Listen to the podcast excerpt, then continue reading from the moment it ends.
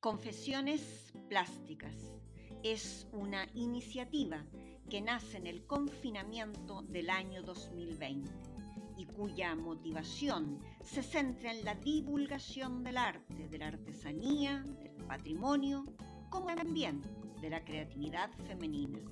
Esta idea se muestra por medio de un formato podcast. Ahora, en su segunda temporada, Confesiones Plásticas asoma como una iniciativa que quiere poner en valor a mujeres creadoras, transgresoras, luchadoras y apasionadas. Mujeres que a través de la materialización de sus ideas, creatividad, inteligencia y sensibilidad humana han transmutado por medio de sus obras.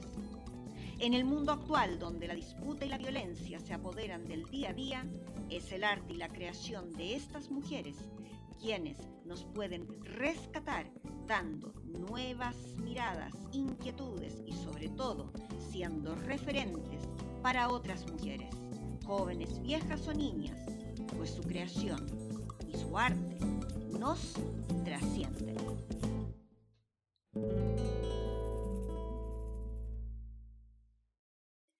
Nanel.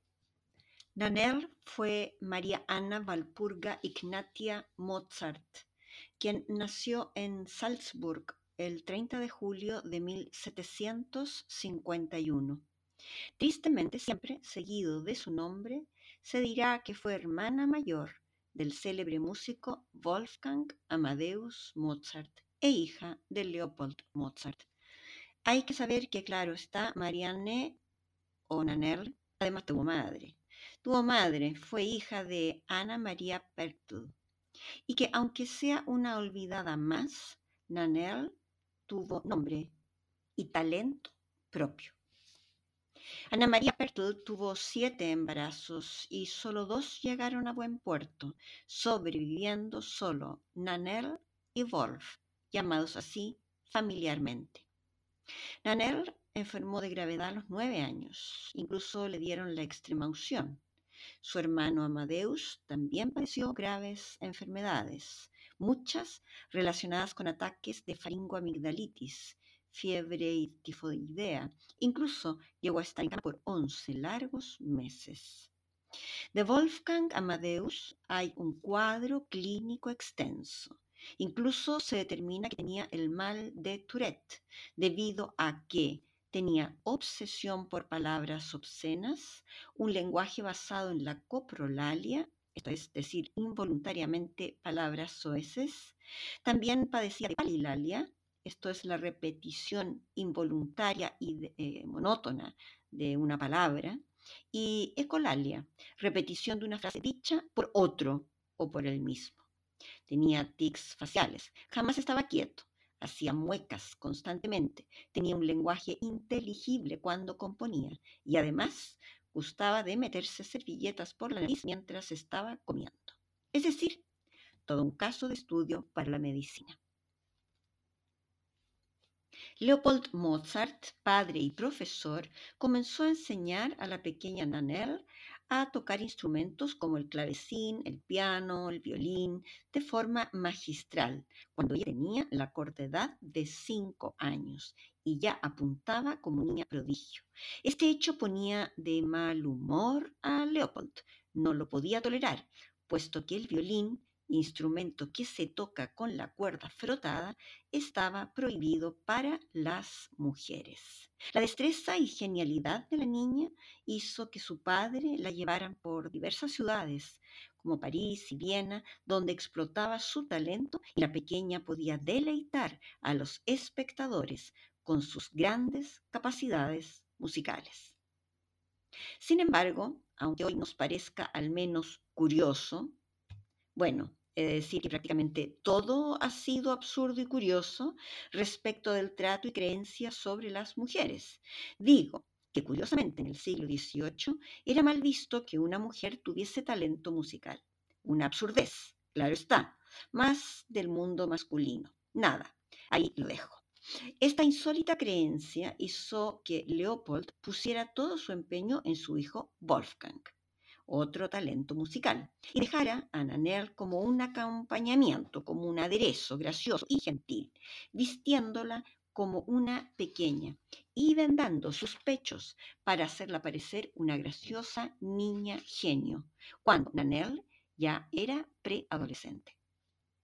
Esto sucedía a pesar de que su padre mencionaba que su hija podía acompañar en clave en cualquier tonalidad, incluso en algunas inesperadas. Como todo el talento que poseía a la mayor de los hermanos Mozart, le tocó retirarse de la música en público a la edad de 14 años y debió iniciar su preparación para ser una buena esposa. Desde 1769 ya no se le permitieron los viajes junto a su hermano. En 1770 Wolfgang triunfaba sin discusión en Italia, mientras Nanel debía permanecer en casa siendo preparada para un buen y conveniente matrimonio. Dejó de ser ella, una compositora genial y prodigiosa, para comenzar a ser la hermana del genio Mozart.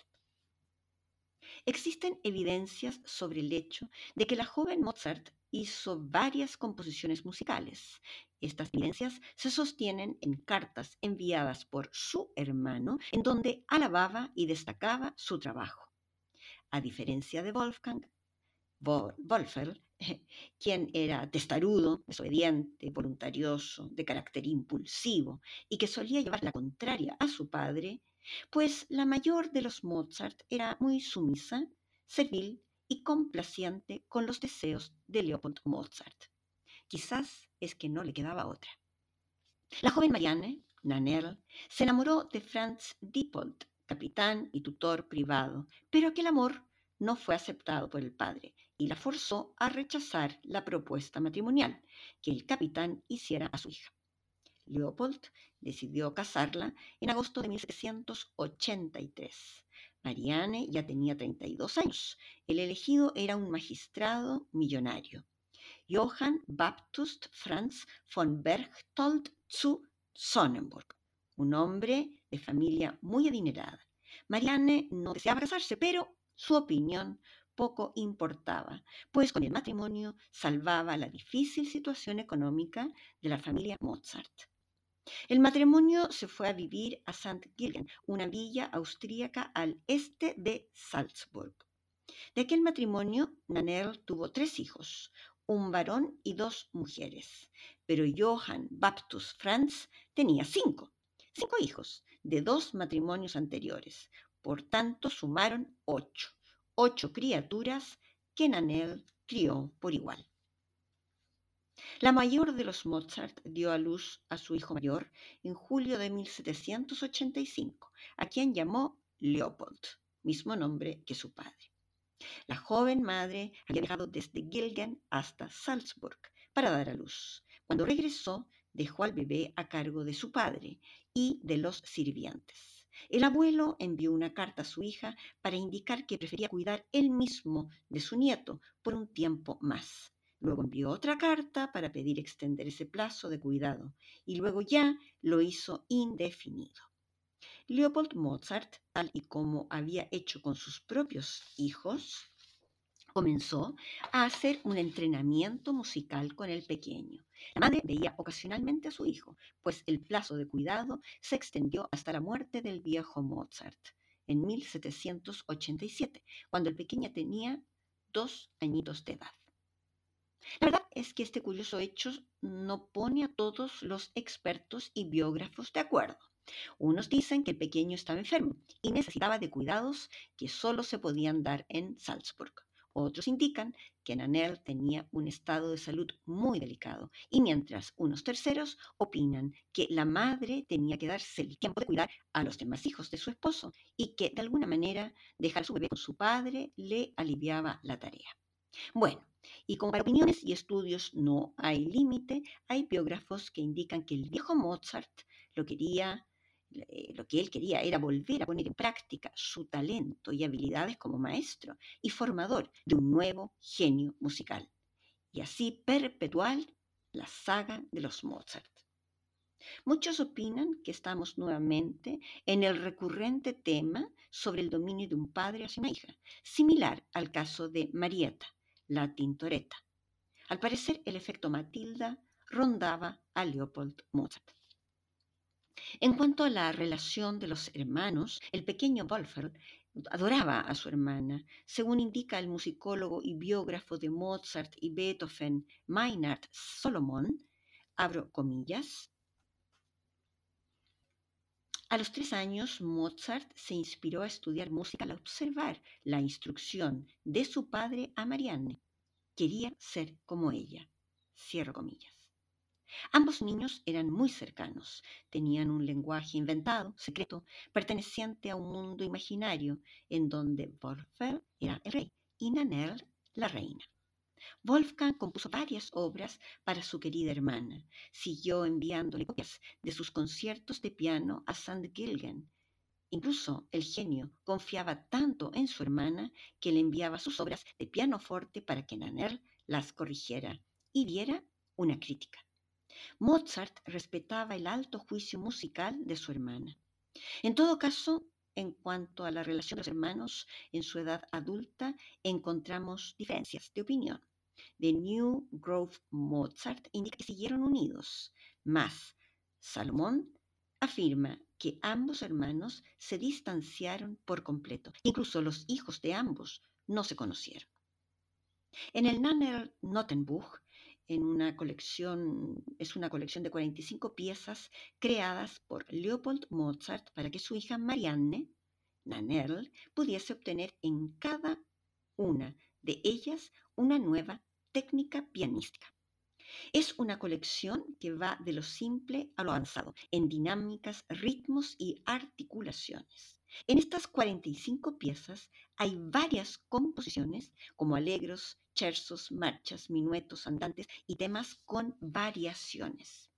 El investigador australiano Martin Jarvis sostiene que ha encontrado, entre comillas, la escritura musical de Marianne y confirma que compuso obras las cuales su hermano menor utilizó para aprender a tocar el piano.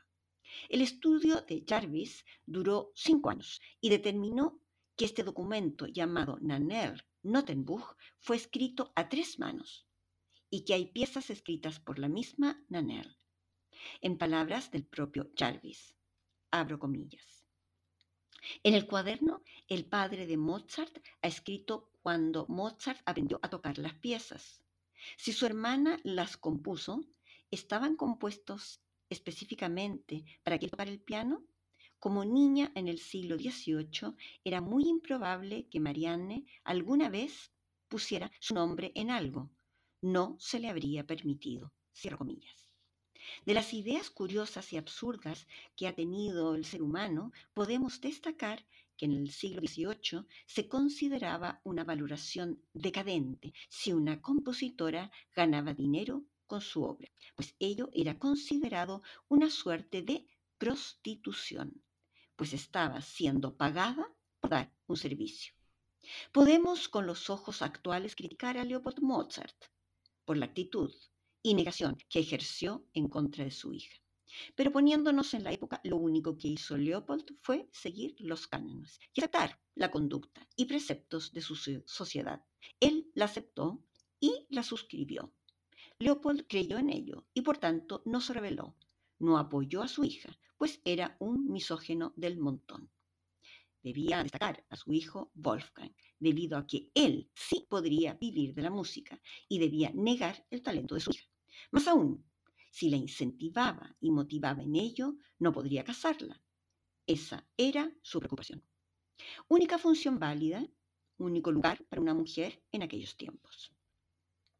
En definitiva, a Marianne Mozart, a Nanel, se le truncó su talento, se le negó su propio nombre en la música, por el único hecho de ser mujer. Así de absurda, así de cruel ha sido la historia para con las mujeres. No hay más. Muchos expertos se preguntan acaso Wolfgang Amadeus Mozart podría haber existido si no hubiese existido Marianne. Esto no va de hacer carrerillas y empujones. Wolfgang Amadeus Mozart fue de un talento indiscutible, Más con esta manía de engrandecer aún más a los genios que nos regala este mundo, se suele barrer el patio para que nada lo empañe.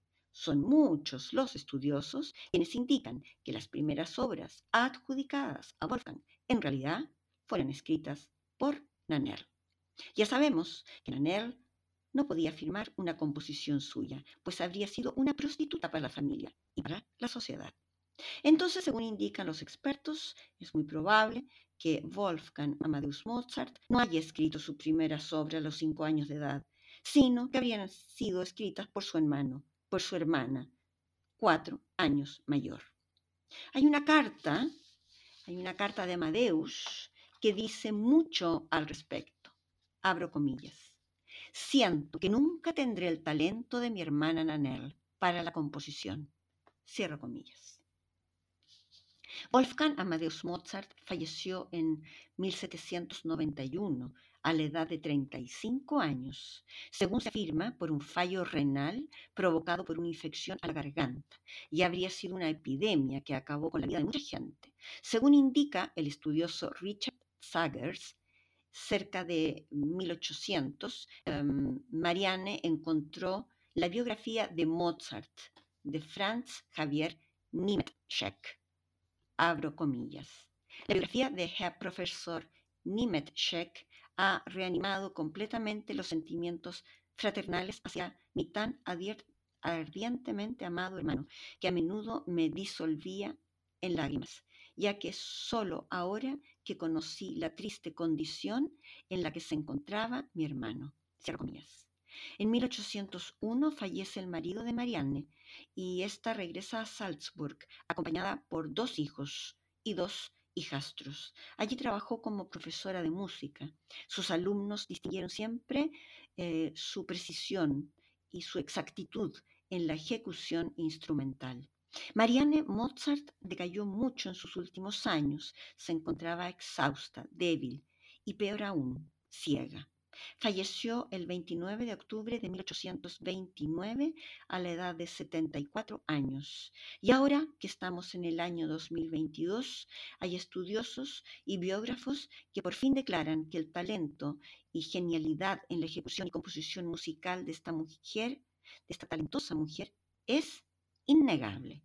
Una genio musical que es urgente desolvidar. Descripción de obra. Nanel, una composición incompleta. Se presenta en un formato de un metro por un metro y está realizado desde una impresión digital del retrato de Nanel Mozart. Toda la obra está elaborada con pintura acrílica, lápiz y barra pastel.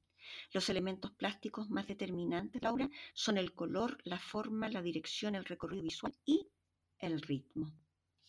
Nanel está de frente, y nos mira tan incrédula como inquieta. Su estampa es fina y elegante, con su diadema en el pelo, su arete, sus brocados y finas telas.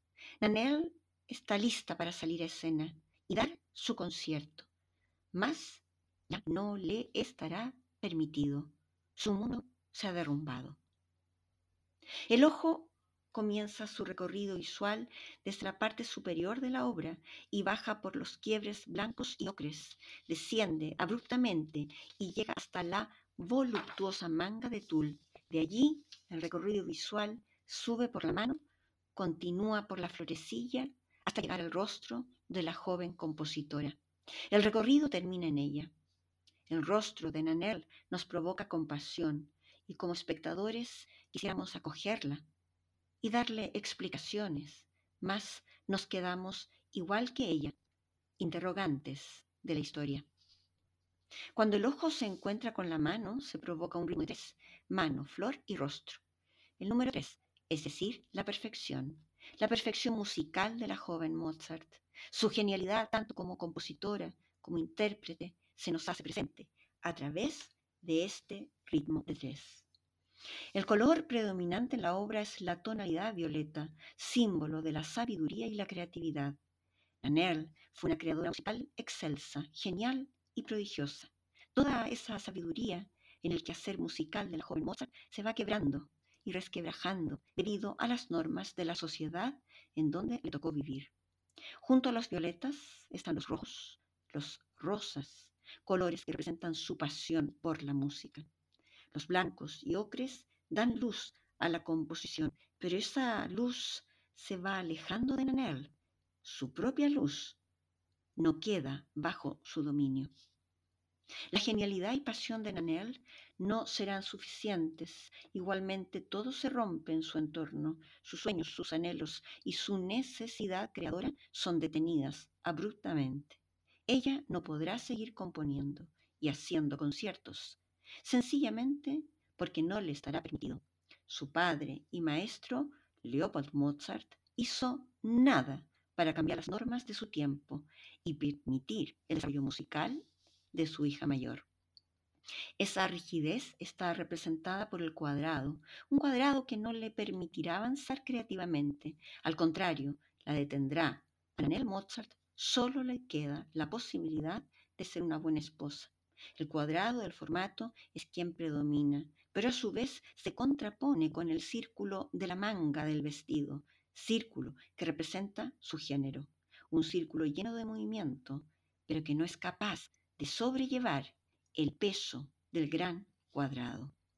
Todos los trazos de la obra tienen una dirección descendente. Ello representa que aquella negativa hacia el quehacer de él, esa negativa para que pueda seguir componiendo y siendo la gran intérprete de conciertos, hundieron su vida creativa. La hundieron y la detuvieron. Hubiésemos querido conocer la magnitud de su talento. ¿Hasta dónde habría llegado?